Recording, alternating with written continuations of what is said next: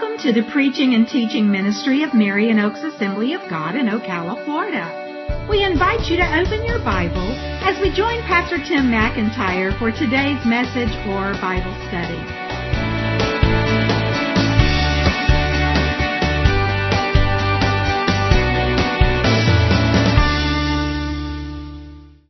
As we get started, I want you to imagine with me most of you, probably not all of you, have lived in Florida for a long enough period of time that you know that from time to time we have to deal with hurricanes.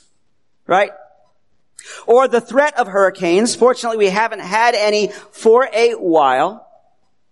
And those of you that may be new to the state, perhaps you've heard about that. And fortunately, living where we do here in the center of the state, when a hurricane does come, we don't have near as much of a threat as many other places in our state, especially on the coast. But if you could imagine with me for just a moment that we live on the coast and a hurricane is coming and it's gaining force and there is no doubt at all that it's going to hit our area and it's going to hit our area hard. In fact, the situation is so bad that we are being to asked and even all the pressure that there is put on us to evacuate.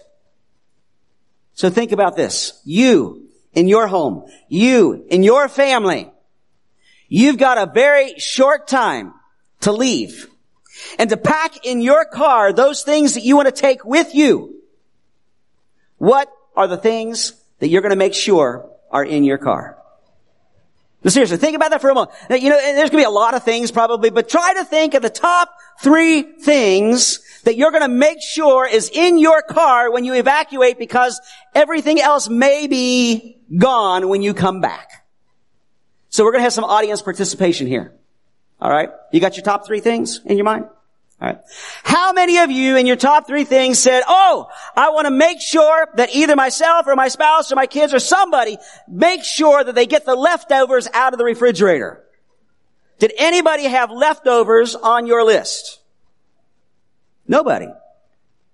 I hope that's not a statement about how the person who cooks in your house cooks. Of course it isn't. There's things that are more important, right? How many on the top three things on your list said, oh, I'm always somebody very concerned to make sure the trash gets taken out. So before I go, even if I got to take it with me, I want to make sure the trash is taken out. Anybody have that on your list? No. Okay. Why? It's not valuable.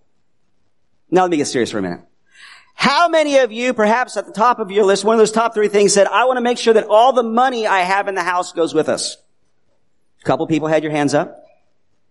How many of you said, you know, I've got some family heirlooms. They've been passed down to my family through years and years and years. I want to make sure that there's a certain thing or certain collection of things. I want those to get in the car. How many of you had that on your list? I see a couple people. How many of you would say, you know what? My photos. I love the photos of my family and I want to make sure those albums, of course nowadays it's all digital, but some of us still have photo. How many say, I go out to my photos to get in the vehicle? See several people that say that. How many say, well, I want to make sure my pet gets in the vehicle? Anybody? Yep, that was one of your top three? Alright.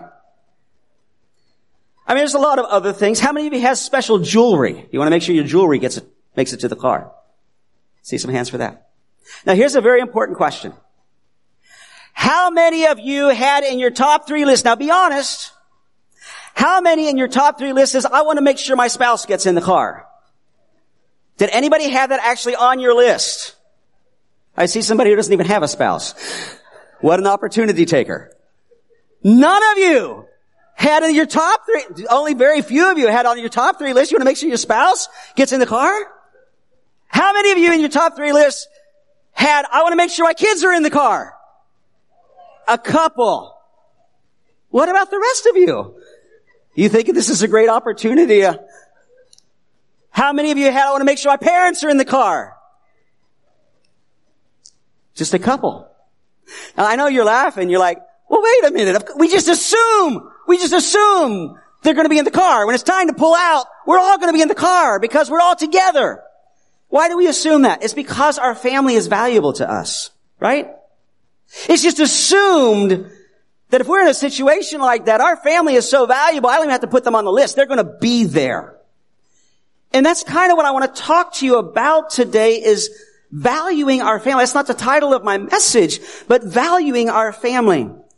Because we know, we understand our family is important to us. We understand that our family has value. But I want to ask you a question. How does your family know that you value them? If you're married, how does your spouse know that you value them? If you have children, grandchildren, other family members, or close people who live in your house that you value, how do they know that you value them? Do they know that you value them? How do you show them? You know what? This is one of the most important needs that all of us have. I know I do. I mean, psychologists tell us this, psychiatrists tell us this. We've experienced it. There's so many words that are used to describe it. To feel that we're valued, we've already used that word over and over today, to feel that we're loved, that we're respected, that we're honored, that we're esteemed, that we're appreciated. Can I tell you that that's one of the main things that many people, most people live for? That's one of the most motivating and driving factors in our lives. You hear those words. Value, love, respect, honor, esteem, appreciation. It's things we want. And it's not just things we want, but it's things that we need. We need it. What I want to share with you all those things, but three words that really come to the top of the list for me is respect, honor, and esteem. Respect, honor, and esteem. You know, this is back to school Sunday. We're preparing for our students to go back to school. We're talking about family. We're talking about home. There's a lot of things that are important. Our young people, we want them to get a good education. You know, we want to support them in that. We need to know we're going to have to help them with that. You know, and all those kind of things. But can I tell you that one of the most important things that we all need, not just our students,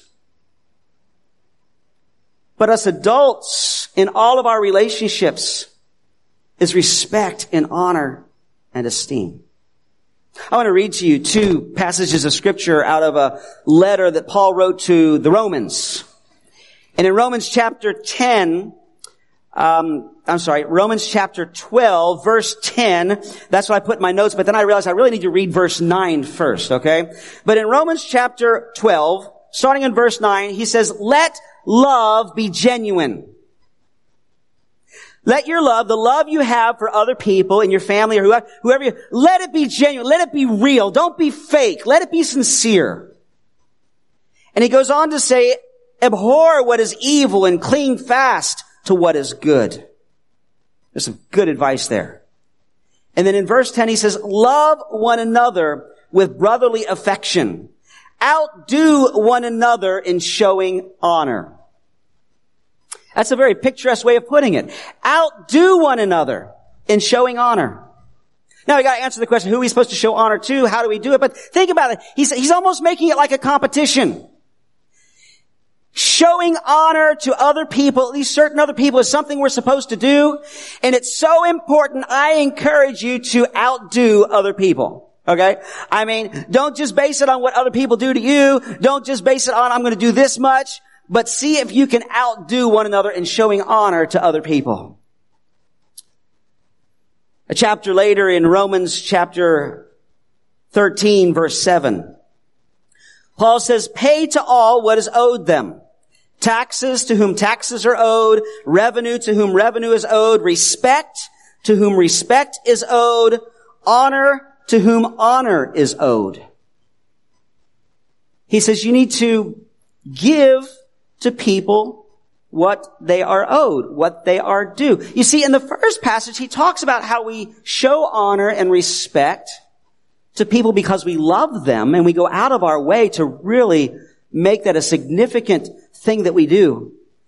But in this passage, he says there are some people that we need to give honor and respect to because it's owed to them. Now we'll talk about why it might be owed to someone a little bit later, but he says, make sure you give respect to people that deserve respect, that owe that you owe respect to. And make sure you give honor to those that honor is owed to. Now, these instructions are basically general instructions on how we live life and have good relationships.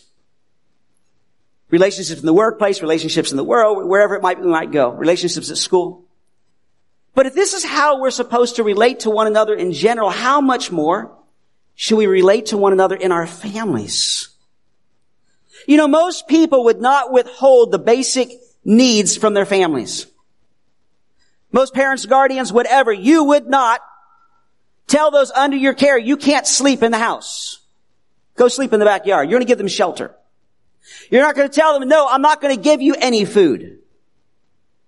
No, I'm not going to provide clothing. You know, whatever those basic needs are, we would be very quick and very diligent to make sure our families have the basic needs. But you know what? Sometimes we let this emotional need go unmet. This need for respect, honor, and esteem. What does this mean? I looked it up in the dictionary. Respect means high or special regard, esteem or honor. It's interesting because the definition for respect actually uses the words for esteem and honor. And then you go to honor, it says high respect or esteem to ascribe value to. So even the definition for honor uses the other two words, respect and esteem. And then esteem means to set a high value on, to cherish, to give high regard. So who are we supposed to respect, honor, and esteem? There's some other categories the Bible talks about, and we have in there, out there in the world. You know, as far as the Bible's concerned, we need to have respect, honor, and esteem for God. He talks about how we should have this attitude toward those who rule over us, governing authorities, and those who are tasked with enforcing those things. He says that we should have this attitude toward leaders, spiritual leaders. He says we should have respect, honor, and esteem for the elderly. I maybe you want to say amen to that one. Some of you say, I don't want to say it because I don't want to be considered elderly. I've said many times, we don't have old people in our church. We just have people that are getting older. But the Bible says we should have respect for the elderly. It also says we should have respect for employers and, and that employers should have respect for employees and for one another in the church. But what we're focusing on today is the family. Now I know that every family is different. Traditionally, and there's so many non-traditional families today, and that's fine. But traditionally, you've got a husband and a wife and kids. Sometimes you have a family where some of those are missing or different, whatever, but the Bible talks about that. God talks about that. God talks about how He wants our basic needs met, and He often does that through each other, and He does that in our family. He says very specifically that husbands should show respect for their wives. Surprised I didn't get any amens to that one. In 1 Peter chapter 3 verse 7, Peter writes and says, likewise husbands, live with your wives in an understanding way, showing honor to the woman as the weaker vessel. Now, before y'all get up in arms, all that is saying that in most cases, you got a husband and a wife. The wife is not as physically strong as the husband is. Now, I've seen it just the opposite, but I'm just saying that's all he's saying. He's not saying you're weaker, weaker emotionally, weaker mentally, or anything like that. That's not even beginning to be in God's word. Okay. But showing honor to the woman, since they're heirs with you of the grace of life, so that your prayers may not be hindered. In fact, God says here, husbands, if you don't honor and respect and esteem your wives properly, God may not even listen to your prayers. You may pray about something and say, God, forget it. You're not treating your wife right. Heard a story one time about these two guys that were playing golf. Say, what's that got to do with husbands and wives? It'll come clear. Two guys are playing golf and this golf course is right next to a cemetery. And so they've done their drives, they're up on the green and they're getting ready to putt the ball into the cup. And uh, as they're getting ready to do that, the guy's getting ready to putt it. He looks up and here comes a funeral procession down the road, getting ready to go into the cemetery. And he stops what he's doing. He stands very nicely. He takes his hat off. He bows his head until the hearse and all the cars go into the cemetery. They find their way to where the, the, the, the, the ceremony is going to be, whatever, and then they stop. And so, anyway, he, he gets back up and he starts going back to his putt. And, and the guy he's playing golf with, he says, man, I am really impressed by your respect for someone who had passed away. And the guy said, well, I really feel it's the least I could do after being married to her for 34 years. Some of you may not get got that. Think about it. Okay, so. Respect. Unfortunately, in our culture, women are not always treated with respect. There's been many ways throughout history that they've been held back, and I'm glad that that has been getting better over the last decades, and it still continues to get better. There are many ways in which women have been abused and used, especially as objects of sexual desire. They've been taken advantage of. Can I tell you that the women in our life, and especially if we're married and we have a wife, they need to know that we respect them.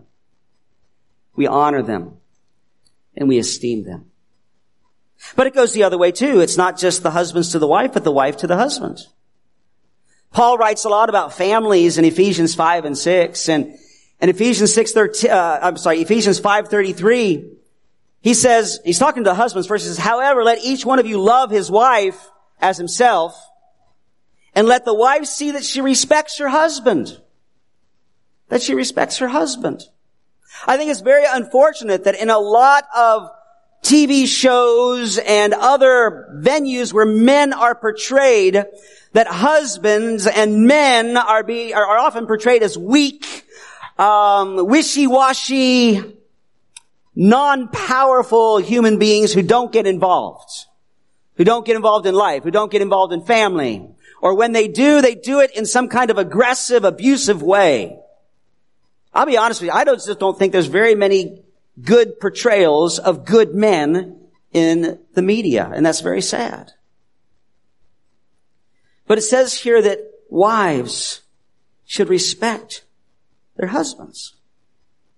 We see that in the relationship between children and parents. One of the Ten Commandments, Exodus chapter 20 verse 12 says, honor your father and your mother that your days may be long in the land that the Lord your God is giving you. One of the Ten Commandments, God says, you need to treat your parents with honor and respect. And God actually has a special blessing for those that do. In fact, later on, some teachings, especially Paul quotes that in Ephesians chapter 6 and says basically the same thing that, that, that children you need to honor. And it's not just children, but young people and those of us as adults, as our parents are still old, is still alive, we still need to honor and respect them and esteem them and let them know that. But Paul says that that's the only one of the Ten Commandments that God gives extra blessings to. If you do that, He's going to bless you extra. But then we also see that there needs to be that kind of attitude between parents to children. Now, it's not so much in that words, those words. You don't find a scripture that says parents respect your kids. Parents esteem your kids. Parents value your kids. But there's so much other things in scripture that indicate that. There's a number of scriptures that talk about how children are blessings to their parents. The parents should value them. But in the specific instructions that Paul gives to parents in Ephesians 6, 4, he says fathers, and he points out fathers because in their day and age, fathers are the head of the home. They're the ones that are in charge. Everybody else follows their lead. He says, fathers, do not provoke your children to anger, but bring them up in the discipline and instruction of the Lord.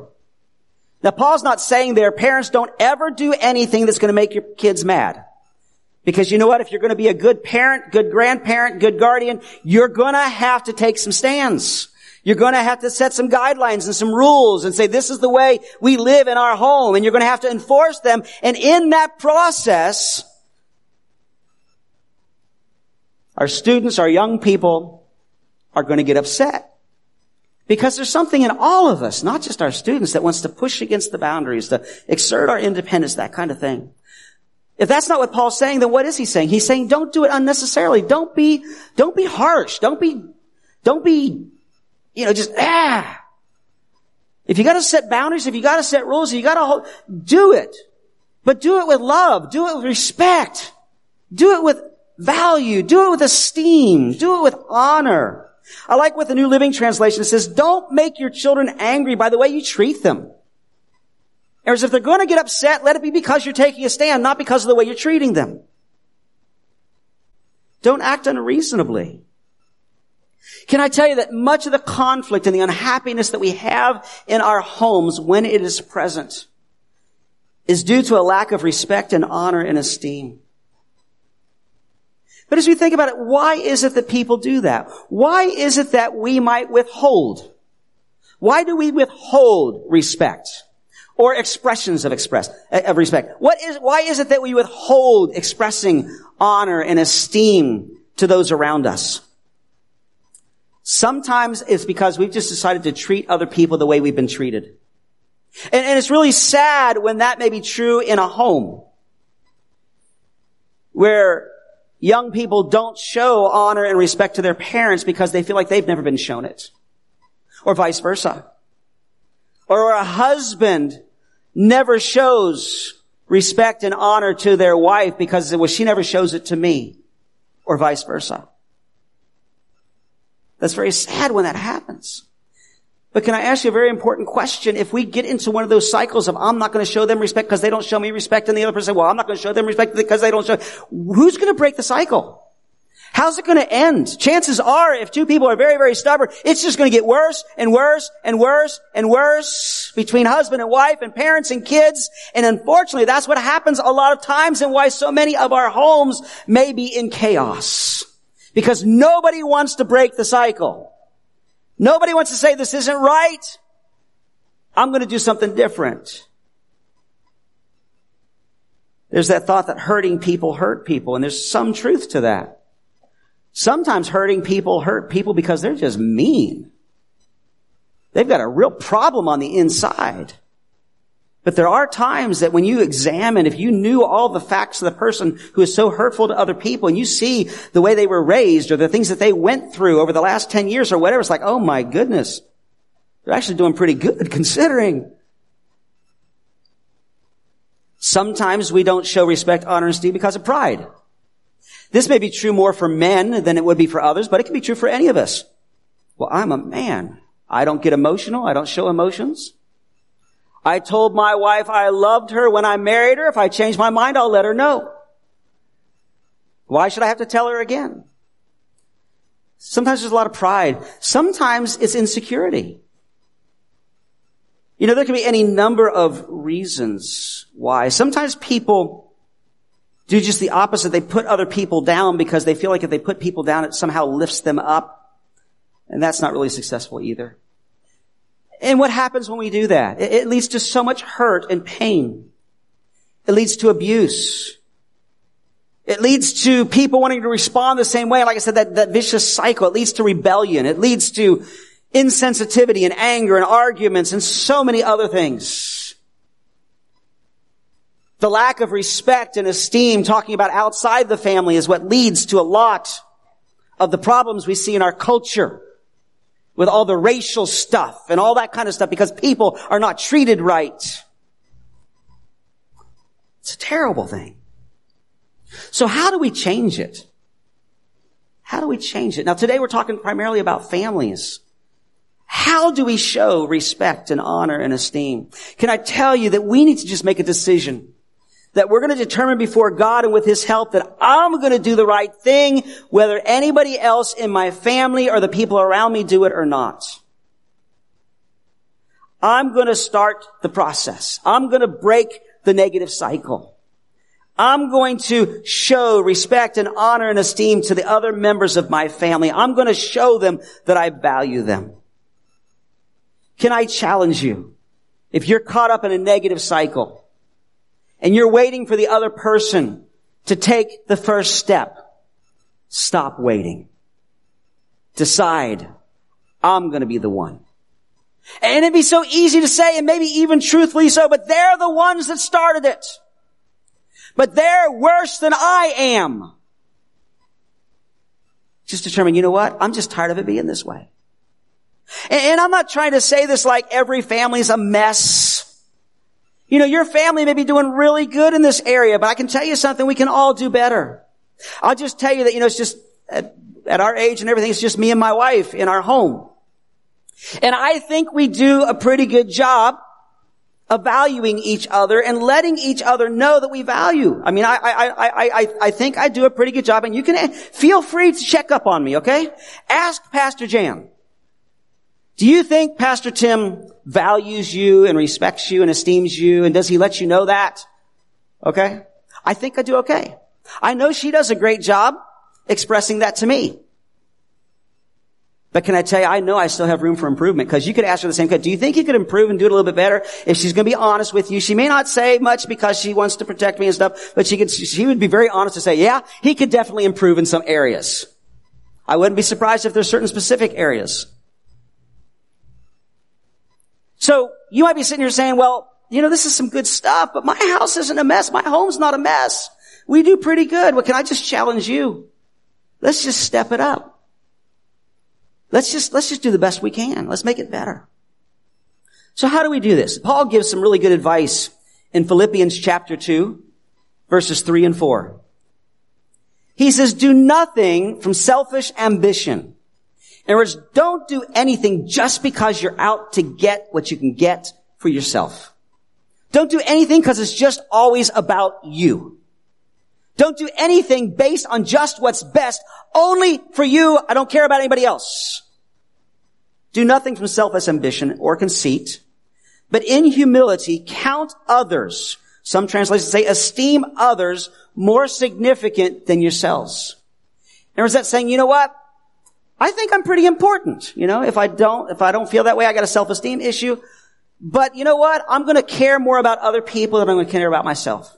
I've got my needs. I got my desires. They're important to me, but I'm going to look out for the people around me. Let each of you look not only to his own interests, but also to the interests of others. In other words, there's nothing wrong with being concerned that your own needs are met and that you have some of your own desires fulfilled, but that's not what you live for. You live for the people around you. It goes against our sinful human nature. But that's what he challenges us to do. So let me just give you a couple of practical things here. Number one, show respect, honor, and esteem with your words. You know, that's usually where it starts. The words that come out. How many of you have a problem like I do sometimes of saying things before you really think about it? I think we all do. Right? Can I tell you, it's usually almost always not very wise to say the first thing that comes to mind when you're upset. That's why there's that old thing of when you get angry, count to 10. There's some pretty good wisdom there. Sometimes we might need to count to a 100,000. I don't know. Paul says in Ephesians 4:29, let no corrupting talk come out of your mouths. Corrupting talk. What is corrupting talk? We could put all kinds of definitions to that. Somebody say, well, that means you shouldn't cuss. That means you shouldn't, you know, whatever. But the word corrupting, what does that mean? That means something that gets into something and it tears it down. It causes it to disintegrate. It causes it to, to dissolve. He says, when you're talking, do your best to make sure that whatever comes out of your mouth is not something like acid that's going to cause things to, di- to dissolve, that's going to cause things to disintegrate, that's going to cause things to fall apart. But only such as is good for building up, as fits the occasion, that it may give grace to those who hear. Two sides, I already mentioned that. Eliminate the negative as much as possible. Eliminate the negative as much as possible. And I want to challenge those of you that are in a family, in a home, you have a number of family members that live together, even if it's just husband and wife, parent and child, parent and children, parents and children. Sit down and talk about this and say, hey, we want to have the best home we can. And what affects that and the peace of our home and our relationships has a lot to do with what we say. So you know what? There's certain things that we should not say. And, and let your kids and, and everybody else get involved. Say, what are certain things that we should not say to each other? What are certain ways in which we talk that we should not talk to each other? What are ways that when someone talks to you, it really hurts you and it causes problems that you really wish that somebody would not talk to you that way? And I think you can come up with some pretty good lists. I know that when our girls were at home, we had some rules in our house. We, we struggle sometimes to keep them and all that kind of stuff, but in our house, we didn't allow anybody to call anybody else names. We did not allow anybody in our house to put somebody else down. That was just a rule of the house. And when somebody did it, we dealt with it. In fact, we had a rule that as best we can, we don't want to disrespect anybody. And when we felt like somebody was disrespecting somebody else, we dealt with it as best we can. And can I tell you that those of us adults that are in the homes, we gotta really be careful with this because since we're the adults, it's so easy for us to demand that our children, our grandchildren, those under our authority do not disrespect us while we're turning around and doing it to them. And if they bring it up, we just get upset and say, well, I'm the parent. So I challenge you adults. Live out what you expect or what you desire from those in your home and under your authority. So you eliminate the negative as much as possible. Can I just say, sometimes we do have to t- say negative things you know, we have to correct, we have to discipline, we have to say, hey, I know you don't want to hear this, but this is not right. That's why I think that Paul says here, no corrupting talk, but only such as is good for building up, fits the occasion that may give grace. That sometimes negative things you say, the end result is so that you can build up, so you can take care of a problem, alright? So it can eventually bring grace, so it can actually be good. And so eliminate the negative as much as possible, but accentuate the positive. Now, I'm not telling you you should brag on your students about things that aren't true. Be honest. Don't tell your kids they're doing fantastic when they're not. Don't tell your parents the same thing, but find those things that you can honestly say that are positive. Psychologists, psychiatrists tell us that when we have a uh, positive influences coming into our lives and negative influences, it takes so many more positive influences to overcome just one negative. We got all these words coming into our lives from people we care about. It takes so many positive inputs to help deal with the negative ones.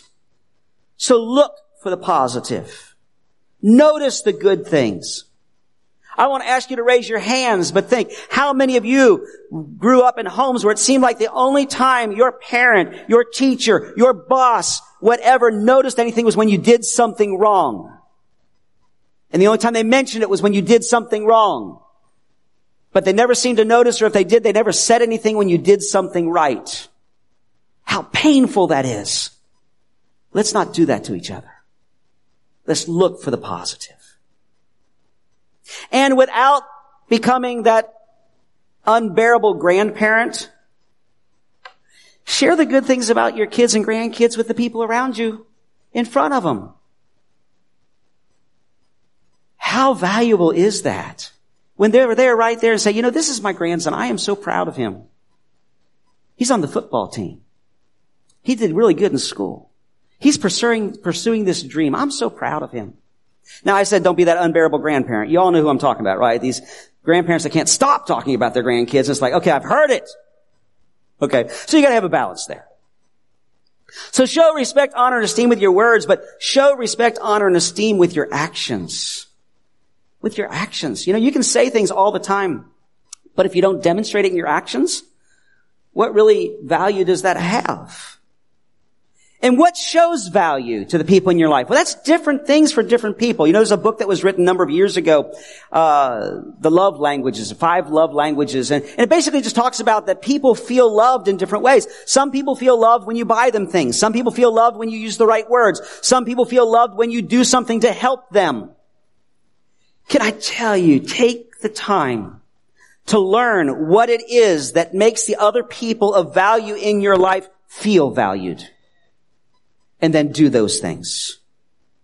But can I tell you one of the most significant ones, especially with children and with young people, and it's true for adults too, is to take time with them. There are too many times we think that we can buy them something, and that if we don't spend time with them, they're still going to know that I love them and care about them and value them. Can I tell you, in my mind, there's even doubt that if you don't ever spend time with somebody, all you do is try to buy their whatever, it really makes me wonder if you really do value them anyway. And I know time can be a problem. It's gotta, it's gotta come from somewhere, but we gotta find some way, some way to spend time with those that we love and that we value. Do things to help them. Do special things. Uh, I, I, this is an area, if you, if you ask my wife, another area that I could improve in, and, and it's really a sad because I already know it's true, is my wife loves surprises and I don't surprise her near enough. I mean, not in any positive way. Hopefully not too much in the negative way. You Used to be say, write them a letter. Some of you like, what is a letter? Send an email. Send a text. My wife's got this thing she does. She has a ministry to pastors' wives and hurting women. And she follows the leading of the Lord. And not just hurting women, but just women in general. I don't, you know, because if this applies to you, I don't want you to think she thinks I'm hurting. No. When God leads her, she'll record a voice text and a voice prayer praying for that individual and then send it as a text to them.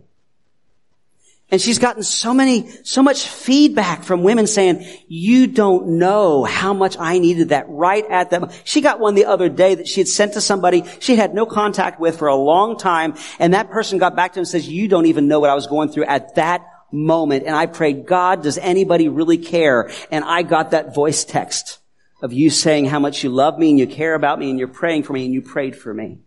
That's just a simple little example of finding a way. Let's do that in our families. If you struggle with this a little bit, just meditate on what Jesus said in Matthew 17. So whatever you wish that others would do to you, do also to them. Now that doesn't mean that if you'd be really happy if your wife went out and bought you a new car, that you should go out and buy the new car you wish she would buy for you so you can drive it. No, that's not what that's talking about. Just in the same way that you would like people in your family to show you that they love you and value, have that same desire and make that same effort to do the same for them. Now that raises a big question. What if they aren't worthy of respect? That's, that's very valid. That's very valid. You know, we mentioned earlier when I read the two scriptures at the beginning that there's two reasons to give somebody respect. One of them is because they're owed it. In other words, they are supposed to be respected because of their position. Alright? In Romans it says, give respect to whoever you owe respect. A really good example this would be a judge in a courtroom. When you go into a courtroom with whatever role you play in that courtroom, as a lawyer, as a defendant, as a prosecutor, as a person on the jury, as a person who's just a spectator, you have to respect that judge. And it has absolutely nothing to do with what kind of a person he or she is. They can be an immoral person. They can be an unethical person. They can be a mean person. They can be a great person. It doesn't matter in that courtroom because of their position as a judge. You must show them respect. And sometimes we're called to do the hard thing and treat people with respect even if they don't deserve it because it's what we're called to do.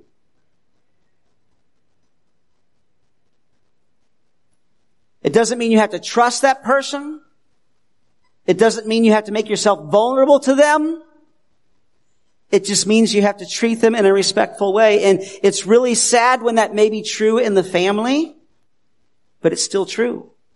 God tells us through Peter and Paul, Husbands, respect your wives. Wives, respect your husband. Parents, respect your children. Children, respect your parents. Even if you feel you have an honest case to say, but they don't deserve it, still, to the best of your ability, treat them with respect. We see a great story in the Old Testament about David before he became king. God had told him he was going to be king, but the current king Saul spends 20 years trying to kill him. But David still treats him with respect while he's running for his life. But can I tell you the best thing is to be respected because of the love that we have for each other. Strive to be that kind of person. Strive to have that kind of relationship. That you don't have to respect someone because it's expected. That you don't have to respect someone because it's required. You don't have to respect someone because of their position, but because of the relationship you have. So as we wrap this up, let me just challenge you with a couple of things. Number one, give respect. Give respect in your words, in your actions. And as I've spoken to you, maybe God's spoken to your heart. Maybe you say, I don't know that ever God ever speaks to me, but maybe you've had something inside that says, you know what? I need to do this. Maybe it's a person's name that God gave to you, somebody in your family, and even though we're talking about family, maybe it's somebody at work, or a friend at school, or somebody who's not a friend at school, but somebody's name came to your mind about, you know what? I don't really treat them with respect. I don't show them respect, but I really should. Whether they deserve it or not, I, and you know that, and so that, you know that's what you need to work on. But the second part of it is how should I do that? Maybe there are people in your family in particular, because we're talking about that, that you do love and you do value and you do respect and God's speaking to your heart say, but you don't really let them know like you should. Or you could do better. That'd be how you'd apply it today. But can I flip the coin to the other side? Don't just show respect, but be worthy of respect. You know, we've been talking about you showing respect to other people, but you need to ask yourself a very serious question. Am I somebody that's worthy of respect? Do I give my spouse good reason to respect me and esteem me by the way that I treat him or her? Do I give my children, my grandchildren, those under my authority a reason, a good reason to respect me and esteem me? Or is it hard for them because of the way I treat them? Be worthy of respect. And not just because you're the one that's in charge. I talked about that position. Yeah, maybe you deserve to be treated with respect because you are the one in charge. You are the father. You are the mother. You are the whatever. No, strive to be the one who people in your family and everybody else respects you because of your character, because of your influence, because of the way you treat them. And, and let me just throw this out there. Those of you that are single and you hope not to stay that way, don't date or marry somebody you can't respect and who doesn't respect you.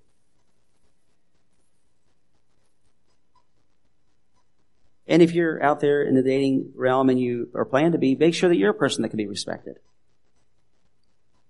There's a lot of benefits. We'll be pleasing God because we've been doing what He's asked us to do. But can I tell you that if we can catch hold of this and, and, and have everybody in our home really seeking to do this, we'll have a healthier, happier home. Our relationships will be better. They'll be stronger. They're never going to be perfect. Not only that, but we'll feel loved, secure, appreciated. Starts a really, really good cycle going. So I challenge you with the words of Paul. Love one another with brotherly affection outdo one another in showing honor. The last thing I want to share with you is to switch gears just a little bit. And that is, I want to tell you, each and every one of you, and I haven't said much about you, but all of you that are watching online or watching the recording later, that God values you. God values you. God values you. That's why he sent Jesus. One of the most famous and well-known verses in the Bible is John 3:16. For God so loved the world that he gave his one and only son that whoever believes in him shall not perish but have eternal life. I believe that means not just the world in general and the world as a whole, but each and every person in the world. You can put your own name in there. For God so loved him. For God so loved, put your name in there that he gave his one and only son, that whoever believes in him shall not perish, but have eternal life. The basic gospel, what's called the gospel or good news message is this. It starts with bad news. We're all sinners. We all break God's rules, commandments, principles, whatever you want to look at it and some people say, well, that's okay. I don't care. I don't care about God's rules. Who gave him the authority anyway? Well, he is God. But can I tell you that God has His rules and His laws and His, His instructions because He loves us. He wants what's best for us. He, you know, He wasn't up in heaven looking down and saying, oh, those people are having way too much fun. Let's ruin it for them. He was looking down on earth and saying, man, those people's lives are a mess because of sin. Let's give them some instructions to help them get back on the right path so they can have a good life. But we're all born with this sinful human nature and we're drawn to and sometimes driven to do things that are destructive. They may seem fun at first, but they're going to cause destruction. And the Bible says that the wages of sin is death. So we earn because we give ourselves over to doing what's wrong and it's death. And it's not just physical death, but spiritual death, which means separation from God. But God doesn't want anyone to be separated from Him. So that verse goes on to say, but the gift of God is eternal life through Jesus Christ our Lord. You see, just to make it real clear and real succinct in a nutshell, that's why Jesus came. Not just to be a good teacher, uh, good example, good influence, but he came to die on the cross. He lived a perfect life. He was God, still is God in the flesh, lived the perfect life that we cannot live. And when he died on the cross, the Bible says that that was to pay the price for our sins. So we can have forgiveness and be right with God if we put our trust in that. And it's very simple. Just coming to God, recognizing that and admitting that and asking God to forgive us and to put our trust in that. And I'm going to give you an opportunity to do that this morning if that's something you would like to do. Can we just bow our heads and close our eyes for just a moment? And as we're getting ready to just wrap this all up and go into a time of fun outside, let me just ask, are you here today, or maybe you're watching on long, online, I won't see your response, but God will. And you'd say, you know what? I need God in my life. I need a Savior. I need and I want my sins forgiven, and I want to surrender my life to Jesus Christ. Would you just slip your hand up? Because I want to pray with you and pray for you would never want to do anything to embarrass you, although it's nothing to be embarrassed about. We've all been there. Those of us that have made that step, those of us that have stepped over the line, turned over control. But you'd say, that's me. I need a savior today. Would you just slip your hand up and then back down again? All right. Well, I don't see any particular responses. Obviously, I can't see those that are online. But could you all just join me in a prayer? Would you just repeat after me? And if that is you, as you pray this prayer, not because I'm leading you in it or because you're saying certain words, but because you mean it in your heart, it'll make a difference in your life. So could you repeat after me? Dear God, I come to you today and I recognize that I'm a sinner.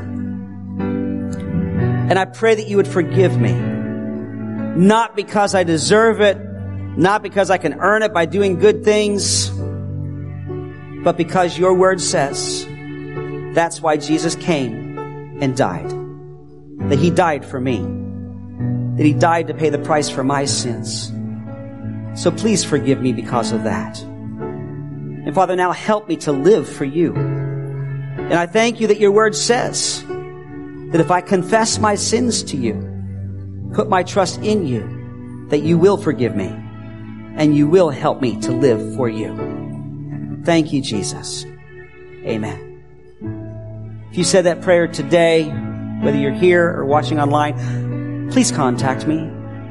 I would love to help you know how you can begin to live that life out because if you really meant that, it means a changed life.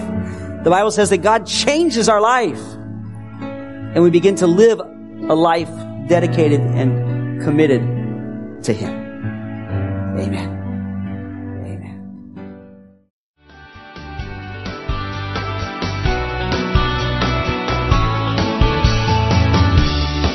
We hope you've enjoyed listening to today's message or Bible study.